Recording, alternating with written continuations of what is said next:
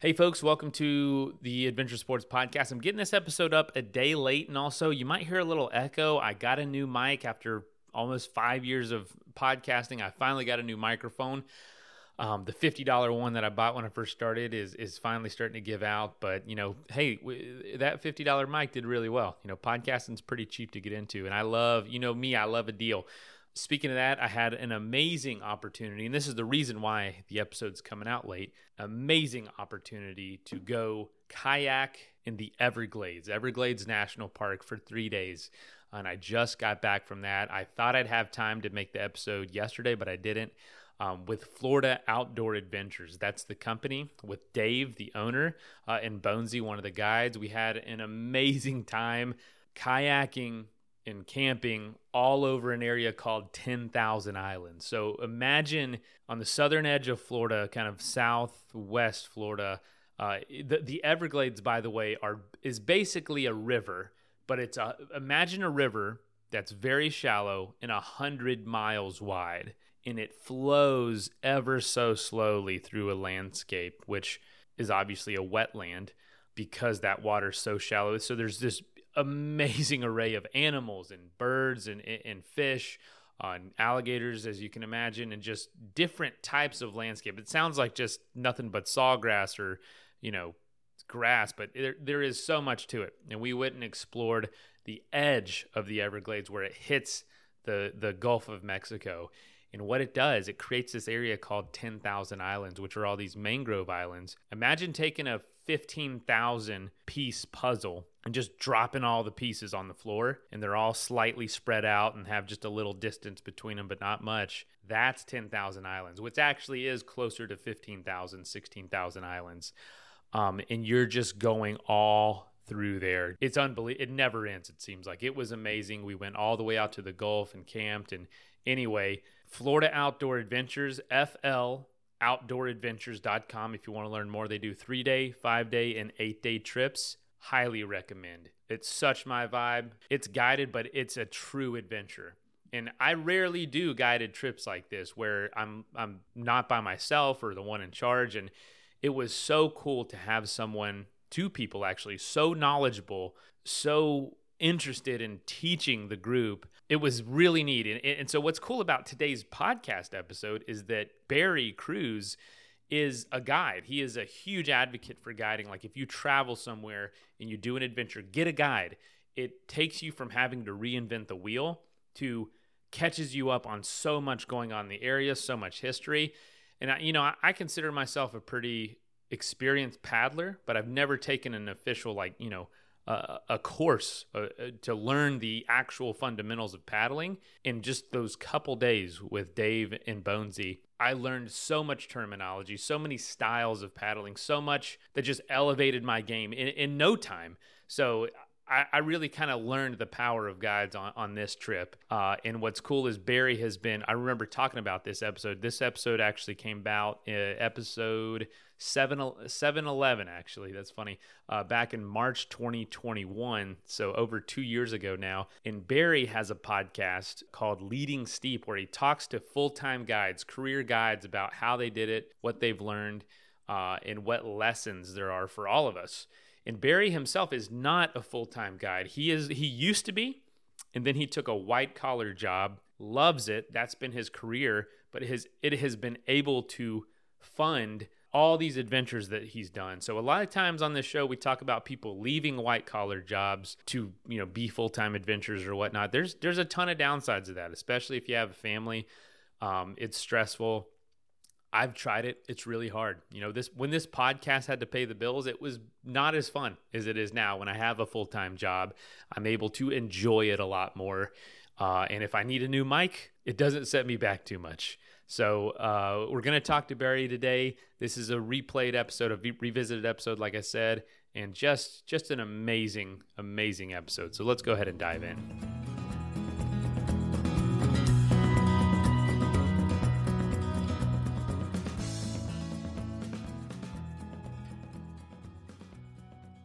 All right, folks, welcome to the Adventure Sports Podcast. Today, we've got We've got a really interesting story from a really interesting perspective. You heard a little bit about it in the intro, but I wanted to welcome you on the show. Barry, how you doing? I'm doing fantastic, Mason. Thank you very much for having me. Yeah, you're welcome. I think you know what I'm going to ask next. Where are you coming from? Where am I speaking from? Listen, I'm in Rocklin, California, which is a suburb of Roseville near Sacramento. But, you know, your adventure sports folks are going to love this place. It's right at the foot of the Sierra Mountains, ideally located for all kinds of adventure sports. Like, I'm about 100 miles, give or take 20 miles or so, from San Francisco, Napa, Tahoe, and even Yosemite. And there's great rock climbing and skiing and biking and everything. But for me, Mason, it's especially the whitewater. There are rivers all over California to be run. And, you know, people think of this state for Hollywood and beaches and technology and wine, but hardcore boaters come here from around the world just for the whitewater. So I love where I live, Rocklin, California. Man, Barry, I'll be honest. My heart has never left Yosemite Valley once it entered there. And it's all of California in general has just always been so incredible. And it sounds like about the perfect place I would ever want to live too. So I don't know what it's like in Rocklin, but maybe we'll have to come visit sometime to scope it out. Don't know if you're open to that. I got plans to take you rafting sometime, Mason, so I hope you will take us up on that. I hate to diverge this, but the last rafting experience I had, my mother-in-law came out to Colorado, and we went rafting with some friends, and I thought he knew what he was doing, and it wasn't that intense, but we had no clue what we were doing, and it ended up being one of the scariest moments of my life. Thought I was going to lose my mother-in-law. She was, you know, going under the rapids, screaming for me to come save her, and yeah, our relationship changed that day. She's over at the house right now, which is great, watching my son. But still, that was the last rafting experience I had out there. But I would like a new one to replace it in a positive light.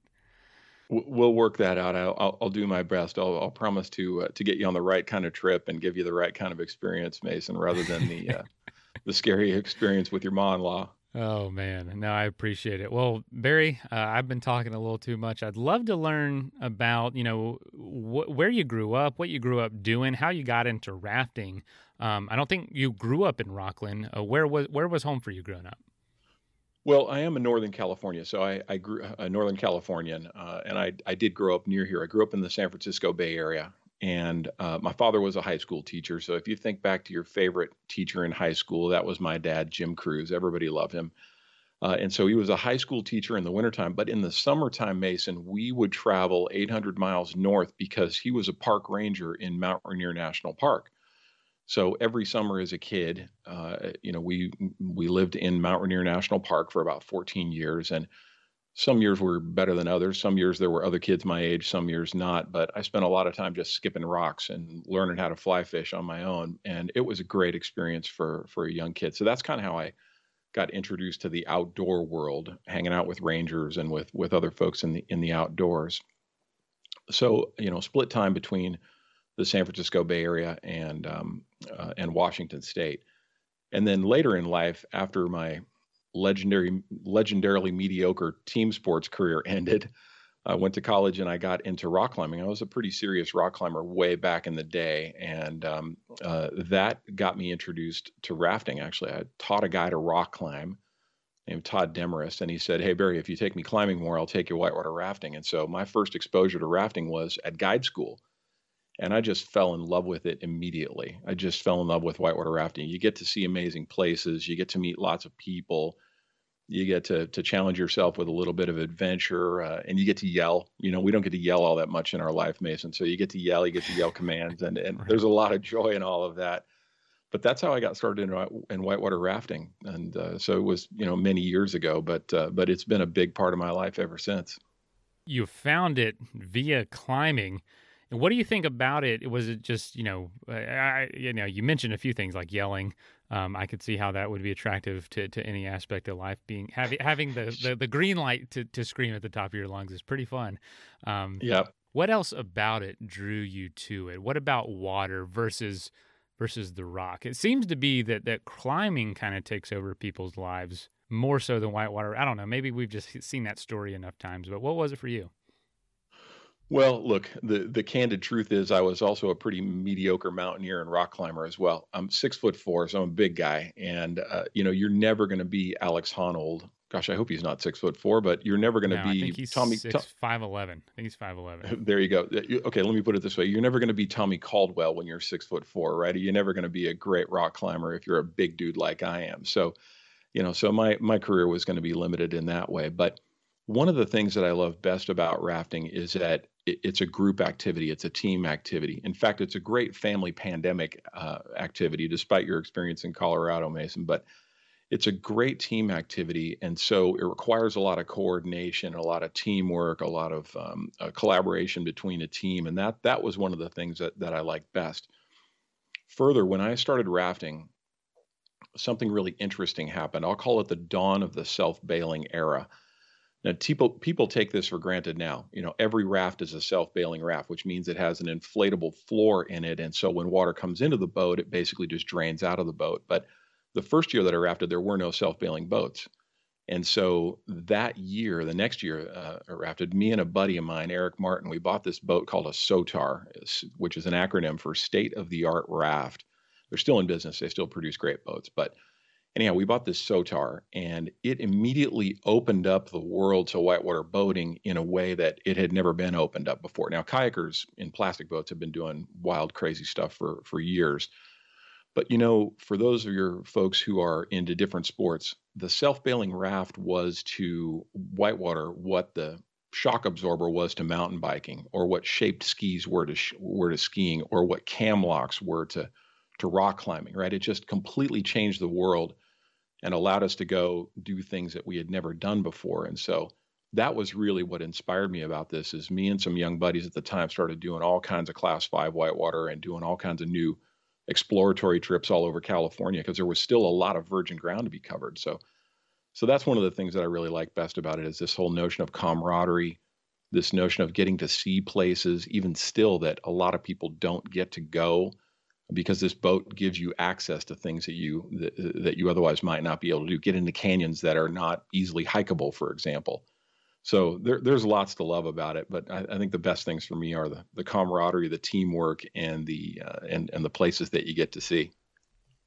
So there is a teamwork about it that I didn't think about other sports. There's not that same level of teamwork in some of the other outdoor sports in general. Like, you can be there doing the same sport with other people, but it's not necessarily crucial to the success of everybody. But with rafting, it's a totally different story. Yeah. So can I ask you this? Before the self-bailing era, did your raft just fill up with water and you just had to— Precisely. Oh, so there was nothing to do about that other than to bail it out. That's right. Exactly. You'd carry these, 5-gallon paint buckets with you in the trip. And so when water would splash into the boat, your boat could end up weighing 2,000 pounds full of water, right? Wow. And you would just basically careen through a rapid with no control, and somebody bailing full time, grabbing this 5-gallon bucket and throwing water out of the boat. So yeah, that's why I say it radically changed the universe of whitewater and rafting when we no longer had to bail the boat. It was just a surprising experience. Now, rafting has still evolved even beyond that, Mason, now today, right? A lot of people are rafting in ways we call R2, or two people in the raft, right? Classic rafting means typically, like a paddle boat means R7, seven people in the raft, or R5, right? Five people in the raft. But a lot of people now are R2ing real serious hard whitewater. So you and I might sit right next to each other, just the two of us in a boat, and go run hard whitewater that way. And there's even this crazy new boat called a creature craft, where they're running like Class 5 and 6, huge whitewater. It's almost like being inside of a barrel in some way. But, the sport continues to evolve in its way. The self-bailer, though, was the big revolution that really changed things and allowed us to go much steeper, do all kinds of crazy, fun, amazing stuff. That is too cool. To be able to see it in that transition happen before your eyes was, I'm sure, pretty incredible. Now, at this time, or when exactly did you get into guiding, and how did you fare with other guides? Because I'll be honest, I've conversed with you a few times, and you're just very professional, very put together. Essentially, almost the exact opposite of most river raft guides that I've met in my personal life, and not in a bad way. They're just a little more free spirited. I don't know how to say it, but you know what I'm saying. No, I absolutely know what you're saying. And first of all, thanks for the kind things to say. You know, I learned a lot about being a better leader and a better person as a rafting guide, because as a guide, you encounter so many different personalities and so many different people, and you're responsible for their lives effectively. When you have people in your boat, you have people on your trip, you're very much responsible for their well-being. And so it teaches you a lot. Now, look, there is the very bohemian rafting guide and guide in many adventure sports, of course, who takes that as their lifestyle and does that around the world. But there are a lot of very professional whitewater people as well. You know, I run this thing called Junior Guides Raft Camp, Mason, and it's a little nonprofit summer camp for kids out here in California. We run two camps a year and take about 140 kids or so through the summer camp. Many of our families call back and say it's their favorite activity they book every year. This year we sold out in 15 minutes, so wow. that tells you something. But you know, 2 years ago I had this woman call up and she said, she was a mom call up, and she said, like you did, you know, Barry, I'd like to bring my kids to Junior Guides Raft Camp, but you know, many of the rafting guides I know are kind of bohemians. I'm saying that in the nicest kind of way. But she said, you know, they're not necessarily, you know, the folks who are stand-up citizens. And I said, look, I appreciate your perspective, but let me tell you about a few of my friends. I got a friend, Tyler Smith, who's a very well-known, very successful surgeon, who says that he's a better doctor because he was a raft guide. A friend of mine, Amy Flynn, she's a senior professor at San Francisco State University or University of San Francisco. Forgive me, Amy. But she's done very well for herself. My friend Juliette Starrett is very well-known exercise physiologist, was recognized by Michelle Obama for this initiative that she had called Stand Up Kids. Like, I just really believe that being a guide and being around people can make you a better person if you take that on, if you understand this gift and this lesson that you're getting from being a leader and really leading people. So I got to say, I put rafting guides in the net positive column, Mason. So I think very favorably about this business. Let's take a quick message break and hear from the folks that help make this show possible.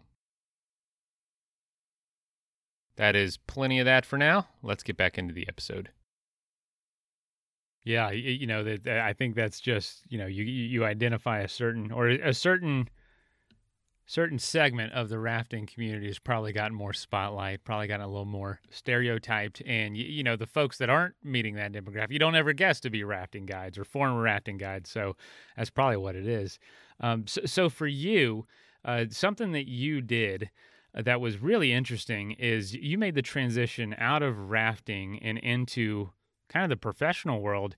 And it wasn't an awful transition. So many times, this is what's one reason I'm really excited to talk to you. So many times we hear I was so dissatisfied with my life, working the 9 to 5. I had, you know, I had all the checklists that modern society said I should have, and I was very unhappy.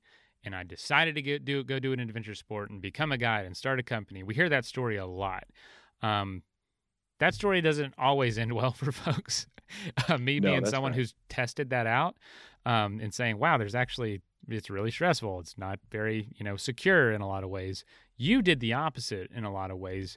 Can you tell us about that? What led to that transition and how you managed it, how you approached it, and what it has done for your life?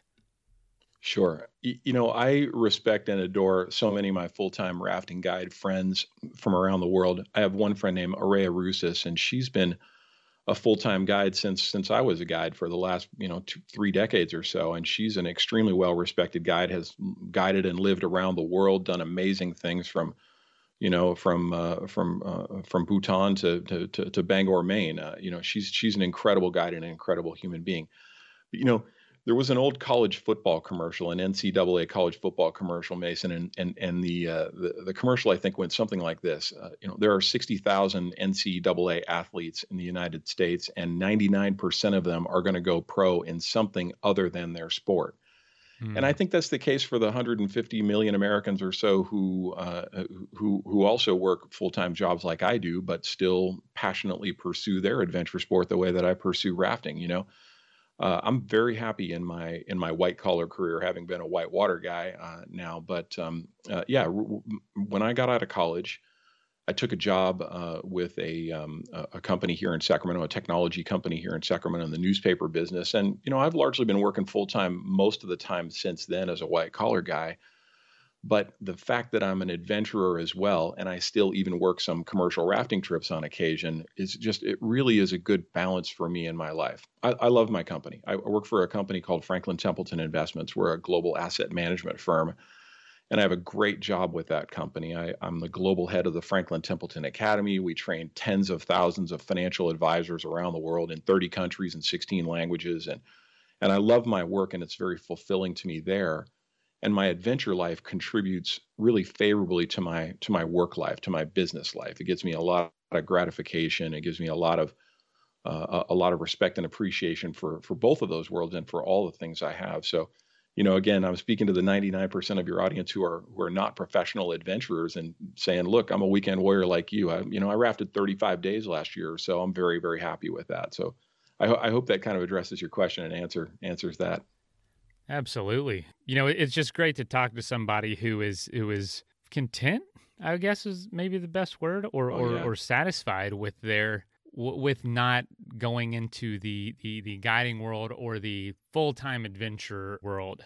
I think that in today's world, Instagram can kind of muddle the reality of that lifestyle in a lot of ways, especially with a family or with responsibilities, without letting you know some of the other side of that. And so, would you say that guiding or a background in adventure is common in your line of work, or is it, you know, more common than we would think, or has it, you know, made you sort of a unique perspective in the work you do? You know, there are lots of professionals in the finance world and elsewhere who are doing pretty great adventure stuff. We have a portfolio manager at the firm named Michael Hosenstab, and, you know, he climbed Everest a few years ago. And so there are some pretty serious adventurers at my business as well who participate in all kinds of stuff. But like I say, I mean, I think that having a passion, having an outside interest and outside purpose really is extremely helpful. And many of the people that I appreciate have this kind of secondary interest, whether they're pretty serious rock climbers like my buddy Gary Fluid, or, you know, stand-up paddleboarders, or whatever sport they're pursuing. I think it's so important to have this draw in your life, especially if you have kids, Mason, right? Especially if you're a parent and exposing your kids to the outdoors and getting them to travel with you. My kids and I did a bunch of trips last year during the pandemic. You know, many times my wife would drive shuttle for us or go with us, and then the two kids would get in the boat with me. We'd do a one-boat trip on the Middle Fork of the American River or something. And I got to tell you, 2020 was a real gift to us in that regard. It was amazing. I will never forget this and know that I'm never going to have that kind of quality time again with my 15-year-old and my 17-year-old, right, who will leave the house in some near period. But it was a real gift that way. And that's why I say that I think whitewater rafting is such a great family activity. It's such a great pandemic activity. Is there a time or a moment you could share with us where your background in guiding or having this, not even something as like, oh, something I used to do, but something I actively do has helped you in your line of work, whether it was decision-making or making it through a challenging time? Could you share a story like that where being proficient in adventure sports has helped you get through something you're going through at work? Yeah, I'm gonna share a very specific example with you. So I'll ask you and your listeners to kind of imagine us being together in this. So let's just say, Mason, that in May, you're going to be out in California, and I'm going to take you on a river called the North Fork of the American. There's a section up there that I love. Of the 70 rivers I've run or so, this is my favorite section. It's called Giant Gap. And this trip is a great adventure. We're gonna pack the boats and all the gear the night before. We're gonna roll the boat up like a big wheel, a big tire, and we're gonna roll it down this trail about a mile and a half down this into this 2,000-foot gorge. And we're going to run this section of whitewater, which is about 14 miles. So we're going to get up real early on Saturday morning at about 5 a.m. and we're going to drive 35 miles or so from here. We're going to unpack the boat, roll it down this hill, and then we're going to pump up the boat at the shore of the river in the Giant Gap section, and we're going to start rafting. About 3.5 miles into this trip, class 4, class 5 whitewater, just a spectacular canyon. But about 3.5 miles into this trip is a rapid called Nutcracker. And it's going to cause me to lose a little sleep the night before because Nutcracker worries me. And so above that rapid, Mason, I'm going to give you a little safety speech specifically about this rapid. It's going to sound like this. We're about to drop into this rapid, Nutcracker. It's you can see it looks like a bobsled chute. It just looks like a white, violent looking bobsled chute. There's a reactionary wave on the right, another reactionary on the left, another on the right, and then there's a giant hole at the bottom. And even if we have a perfect run, as has happened to me in the past, we could flip in the hole at the very bottom of this rapid. That's not so big a deal usually in a what we call a pool drop river, but in this particular case, if we flip or have a problem at that last hole, that last big hydraulic, there's another rapid only a few hundred yards downstream called Locomotive Falls. It's a 5-foot waterfall into a nasty recirculating hydraulic hole that's very difficult to get out of. So my point to you is that if we have a problem in Nutcracker, you need to swim for an eddy. You need to self-rescue. You need to get yourself into some calm water so that you don't end up drifting into Locomotive Falls where you don't want to swim. Because I've been on top of an upside boat surfing in that hole for 10 minutes before until somebody threw a rope to get me out. So anyhow, what I'm telling you there, what I'm explaining to you, Mason, in this story is that I'm setting you up for what's going to happen, and I'm explaining to you what we're about to go through, and I'm mentally preparing you for that rapid. And even as we drop into the rapid, I'm going to yell for you, as I talked about yelling before. I'm going to yell for you to take a few deep breaths in case you have a bad swim, right? So, maybe psychological more than anything else, but nevertheless, we're going to run this rapid. So how does this relate in the corporate world? Well, my firm, Franklin Templeton, went through a pretty significant merger last year. We acquired a firm called Legg Mason, a bunch of terrific staff there. But, a big corporate merger like that of 12,000 employees coming together can produce a lot of anxiety. There's a Barry Kruse here and there's a more talented Barry Kruse at this other firm. And so that can produce some anxiety. So one of the things that I really try to do as a leader, and one of the reasons I'm writing this book and working on this other podcast project, is to try to prepare people for what they can anticipate, to try to mentally prepare them for that flip and that difficult situation where, there will be challenges to our work and there will be reorganizations and there will be lots of inquiries into what we are doing for our business. And I want to mentally prepare them to have some courage around that, to make sure they're doing their best work, to make sure they're in the right mind space, to understand what's going on, because we're going to have to make some difficult decisions. So anyhow, I that's a long story to tell you that I think the notion of guiding, the notion of being compassionate and confident and competent and caring and communicative and clear and concise, all these things, all these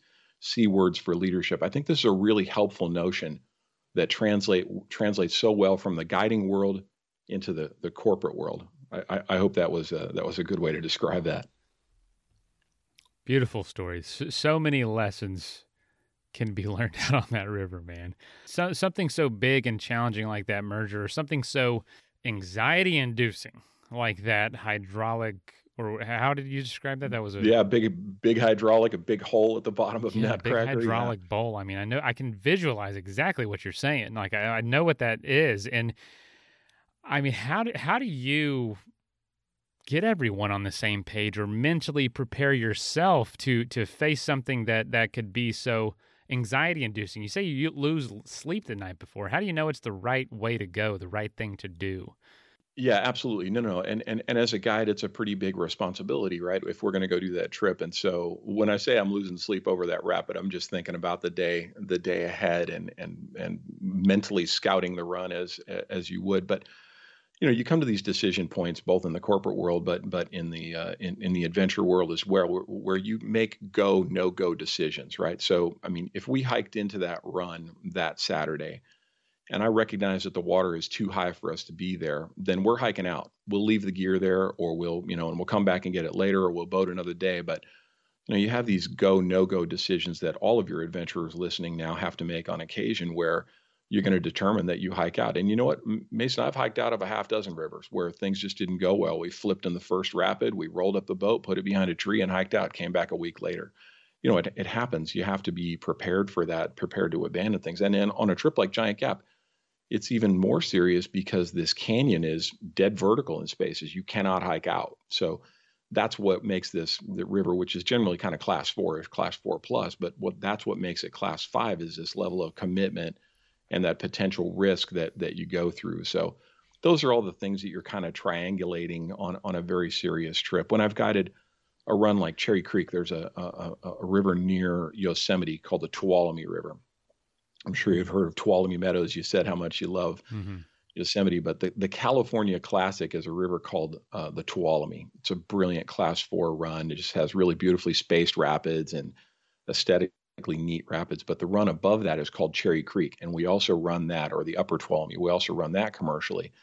And, you know, on that run, Mason, we actually do a swim test. There's a physical fitness test before the run. There's a swim test.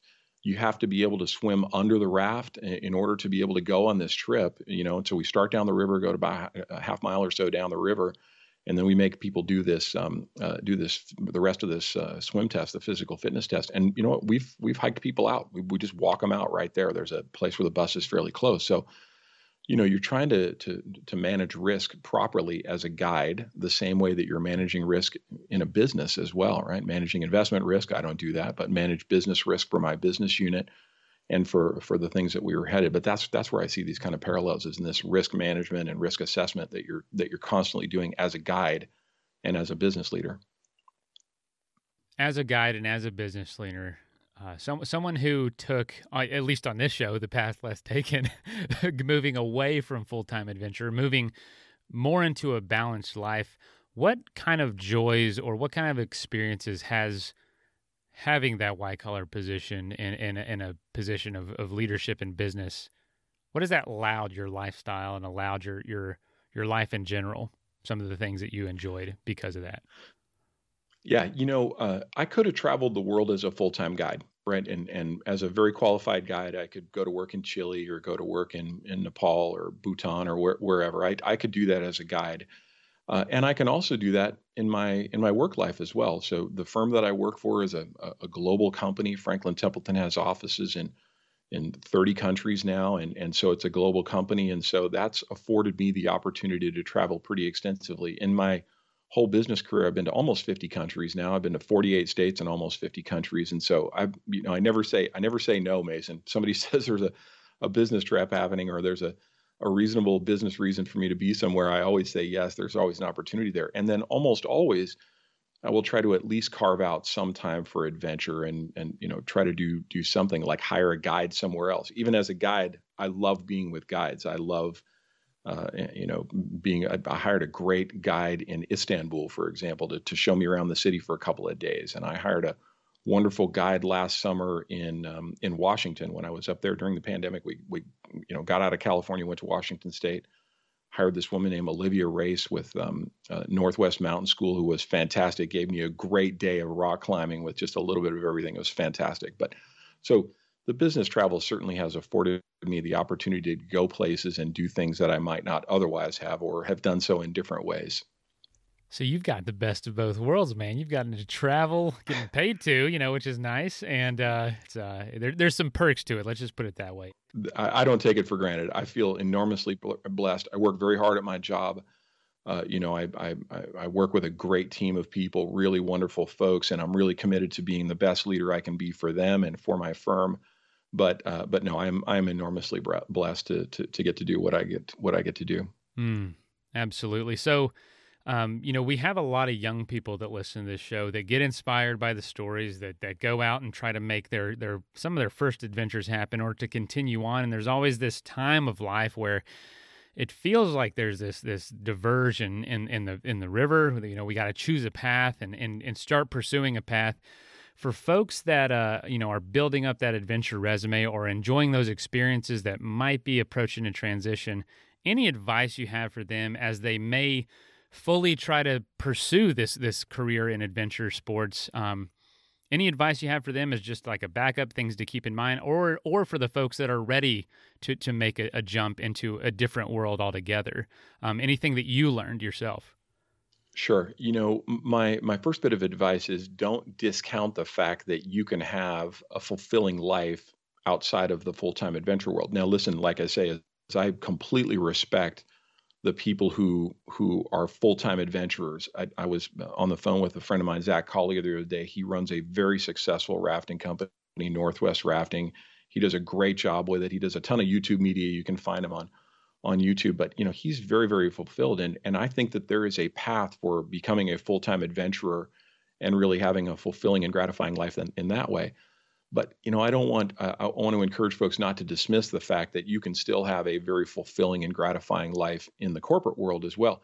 Mason, especially now, right? People are working from home, and many big companies, Salesforce and many other big companies, are inviting folks to work from home or from wherever, right? So you could easily live in a mountain town, do your 9-to-5 job and you know, work for a great company, earn a good living, and still have the chance to go rock climbing in the afternoon or skiing in the afternoon, right? Boating on the weekends, whatever you want to be doing. So, you know, I would encourage people to keep an open mind about the possibilities of having both a fulfilling corporate life and a fulfilling adventure life.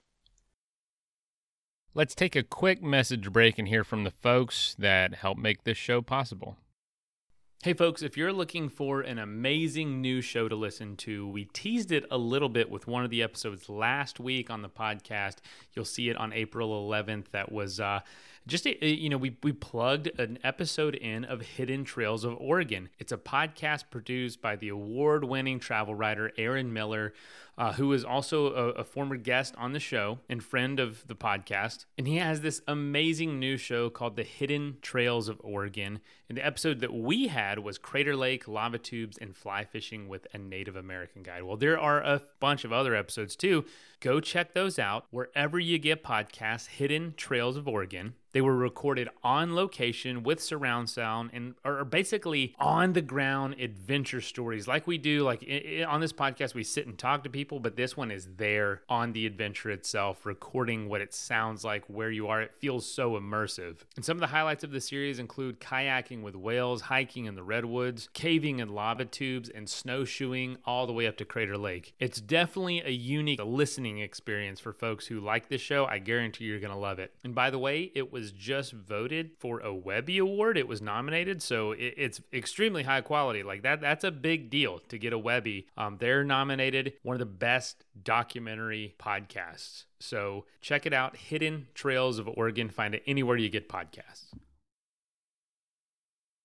That is plenty of that for now. Let's get back into the episode. I think it's so possible. You make a great point. The pandemic has, in a lot of ways, accelerated that. I know it has for us. I work totally from home, extremely fulfilling job, much more, so different than I expected my life to go. But I'll have to be honest, I'm so much more fulfilled now in a more well-rounded way, if that makes sense. It's not all about me and my adventures. We're able to build a little more sturdy foundation in life and build on that and kind of allow ourselves to dream a little bit because of these possibilities. I'd love to ask you this before we jump into talking about Leading Steep. I would assume one of the other things it has allowed you to do is to pursue giving back with a little bit more through the Junior Guides Raft Camp. No, that's right. Well, look, we have great guides who are affiliated with Junior Guides, but you're right. I mean, I am able to give time pretty generously to Junior Guides. My firm has a great philanthropy policy, altruism policy, where not only do they give us time to work on charity things and nonprofit causes, especially around diversity and inclusion right now, which is just so important, but not only do they give us causes, but we even have a program at our firm called Dollars for Doers, where, you know, if you were involved in a charity and you do some number of hours for that charity, the firm will actually help you sponsor the activity. So yes, it's been really lucky in that way to be able to contribute that way.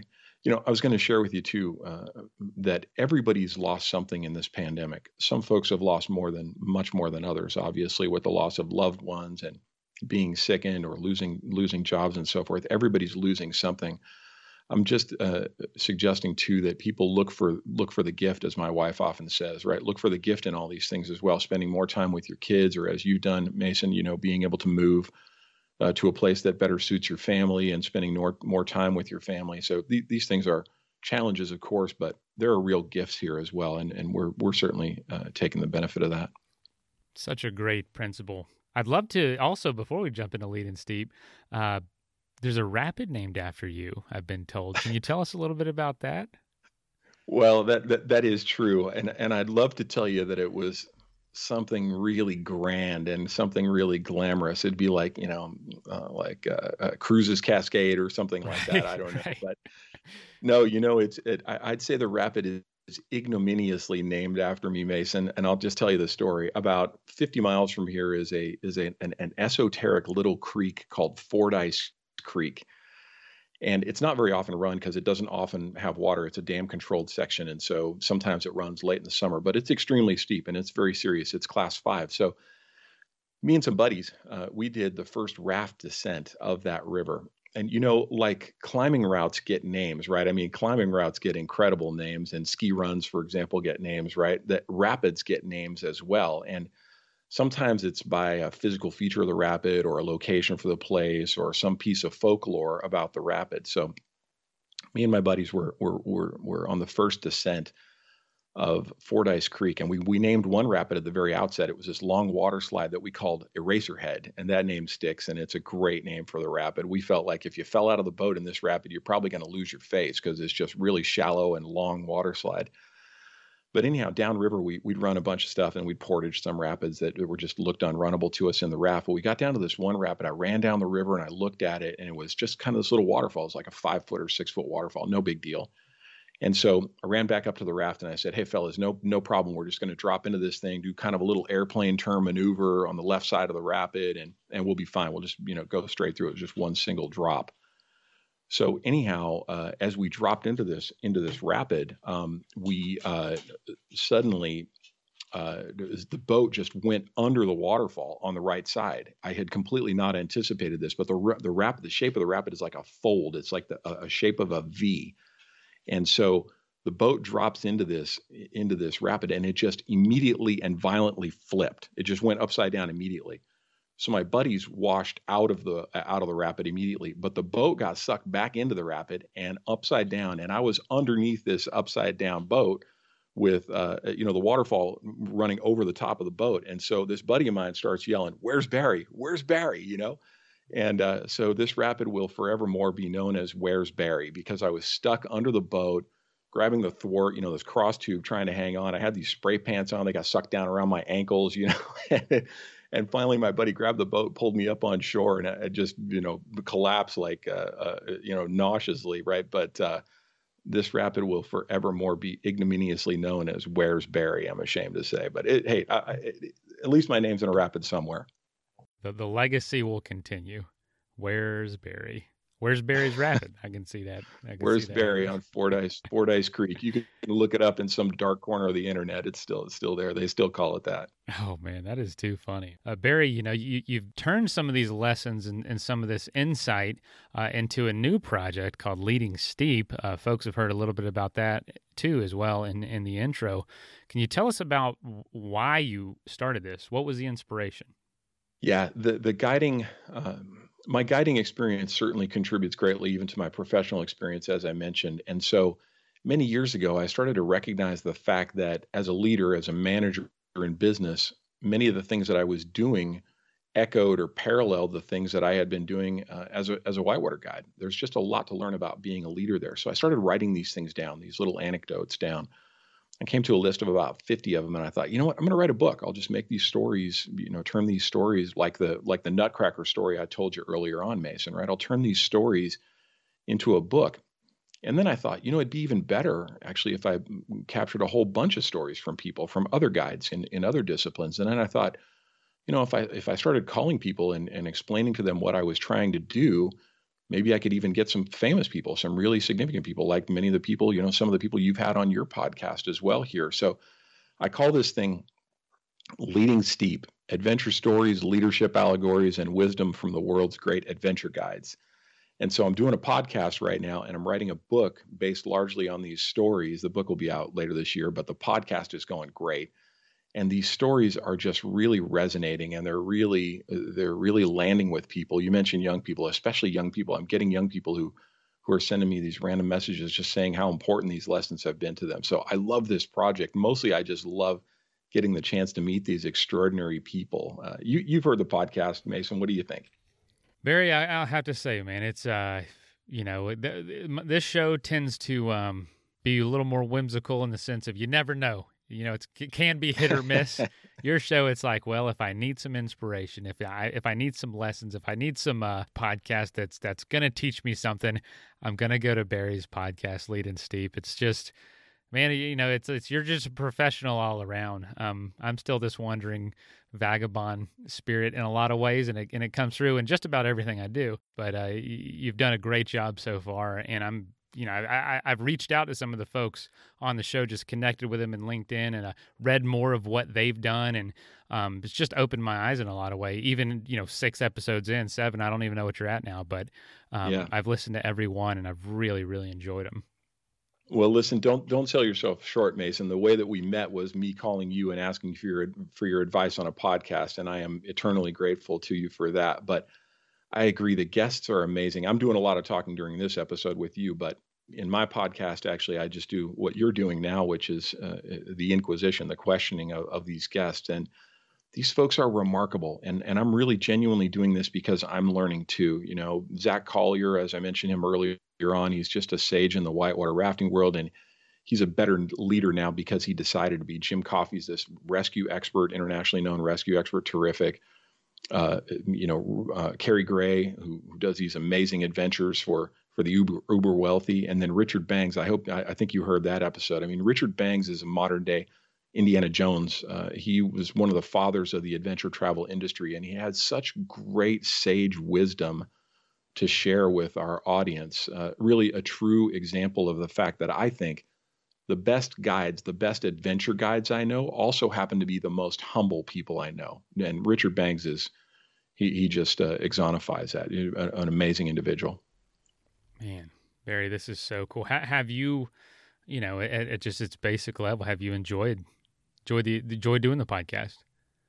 Well, I'm learning a lot. You know, the project's called Leading Steep, and my learning curve has been incredibly steep as well. I'm no pro at this at all. I'm just a naturally inquisitive guy, and so that's really helped out. I've got a great production company helping me out called Hatch, and they've been really wonderful. But, you know, I really wanted to focus on high production values. I really wanted to make it a really attractive sounding show and a really interesting show. And so I give a lot of focus to editing and content and all that. But it's been a blast. It's just been such a blast. And I've had outreach even from other guides who want to be on the show. And so I think my favorite part about it, I'm guessing is one of your favorite parts about your show, is just getting the chance to meet these wonderful and remarkable people, right? I'm really focused on guides, Mason. You're focused on, you know, top adventurers like Tommy Caldwell. Stories. I'm focused on stories. Yeah, you're focused on stories, right? And but still on, I mean, incredible people, right? Ben Morton and Ashley Winchester, Tommy Caldwell, and Brandy Mueller. These people were amazing. I've listened to these shows, and they're remarkable people. But yeah, my spin on this whole thing is the leadership aspect of being a guide in really any outdoor discipline. And so I'm meeting some incredible people. It's been a total blast.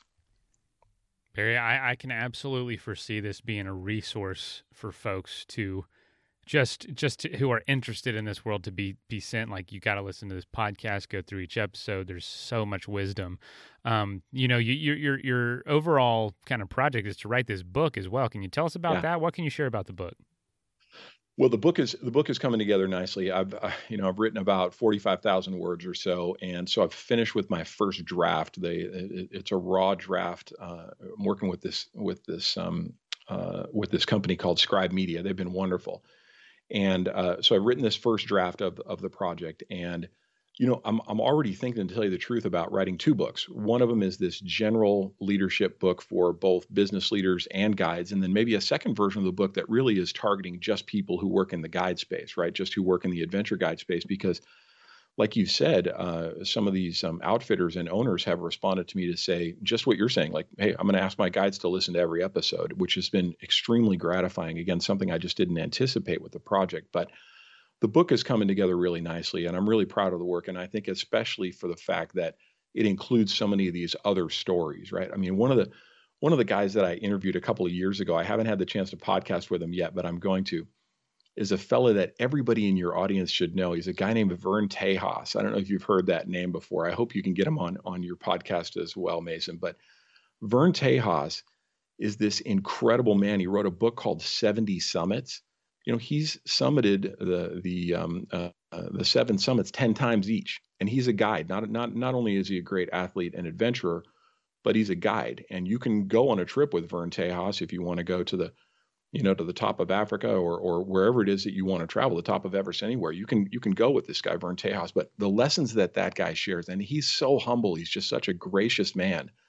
The lessons that you can learn from him are the kinds of things that I really hope to distill in this book and I hope to share with this audience, because it's a fascinating story and it just makes you a better person. I think makes you a better leader. I think listening to people like him and Susan Meyer's bird watching guide and Vern and all these folks, this is what I'm loving most about this whole project. It's just so cool to talk to these people. I'm not going to lie. It's the best part about it. It has become fun over time. You know, what other medium exists today where you can have an hour-long conversation with folks and ask them anything you want and learn just about anything from them outside of podcasting? It really doesn't exist. So it's a great world. It's a great way to learn, and it's a great way to have some pretty cool experiences conversing with others. So this has been another example of that, Barry. I really appreciate you being on. Yeah, no, this has been great. Mason, I want to just share one more thing, if you don't mind. Sure. You know, the Junior Guides Project to me is a real passionate project. It doesn't take a lot of time during my year, but families who attend this thing tell me that it's their favorite thing during the year. They regularly come back, and that's why the thing sold out in 15 minutes. But, you know, I suspect that there are listeners who are located in other whitewater centers, right? I'm thinking about Maine and North Carolina, Colorado, Utah, Washington, Oregon, Costa Rica, New Zealand. But, you know, I have this passion that someday we will blow this Junior Guides thing up quite a bit more, right? It's a nonprofit, so we're not looking to make any money, but I could see the Junior Guides concept working so well in these other whitewater centers as well, because it's such a great family experience. I mean, just to tell you about the camp itself, when you bring the kids go with our, they go rafting for the day and they learn about rafting. We're leveraging this outfitter called River Runners, who are fantastic. The kids go rafting for the day. The adults go rafting on their own or go do something else during the day as well. But we all camp together as families during the evenings, Mason. And that's one of the richest times, where the kids are doing skits or little dance party, or we're just, you know, talking about the day, looking at pictures, silly pictures of the rapids and so forth. But, you know, I'd like to plant the seeds for this thing being so much bigger than it is today, and other folks being passionate and involved in it. So again, forgive me for the plug, but again, for the nonprofit, it's juniorguides.org. And it's just such a great story, and people love it so much. I'm really so passionate about it, and it feels so good. I inherited this thing from my friend Sarah Canfield and her late husband, Spencer Rubin, and it's just such a gift. It's a gift to me. It's a gift to the families who go along. It's a gift to the whitewater world. It's a gift to the environment. Kids learn more about the environment. So forgive me for going on and on about it, Mason, but I just feel like this could be such a much bigger deal than it is today. So somebody's going to reach out, I hope, and drop us an email at Junior Guides, and I'll be happy to chat about it. We all know the lessons and the life lessons and the benefit from just personal development that comes from that. Yeah. Happy to plug that. Happy to help in any way. I'm no guide, but I love adventure, and I love watching things grow and watching folks spread this world of adventure. So if there's anything else we can do, man, I'd love to be a part of it. You're obviously a great leader. I'm excited to learn a lot more from you, honestly. I'm excited to take you rafting sometime, Mason. I hope you're going to get yourself out to California and bring the family out, and we'll do a river trip together, whether that's Giant Gap and the real gnarly stuff or something more placid. Well, you're going to have to get it. Yeah, I'm a little scared at this point. So, you know, you're going to have to undo a lot of that trauma. But all right. Well, Barry, man, I thank you so much. This has been awesome. Thank you. This is a real treat. Thank you so much, Mason. A real pleasure.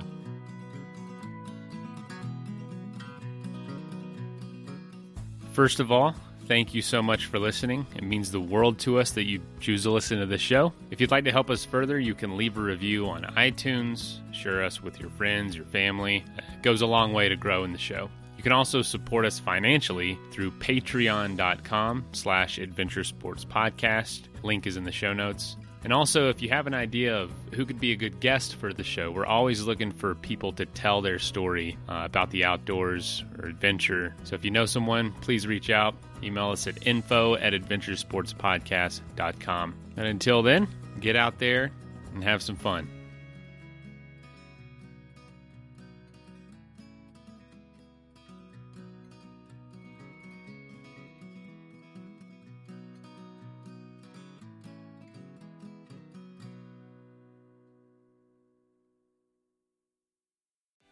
What's so special about Hero Bread's soft, fluffy, and delicious breads, buns, and tortillas? Hero Bread serves up 0 to 1 grams of net carbs, 5 to 11 grams of protein, and high fiber in every delicious serving. Made with natural ingredients, Hero Bread supports gut health, promotes weight management, and helps maintain blood sugar.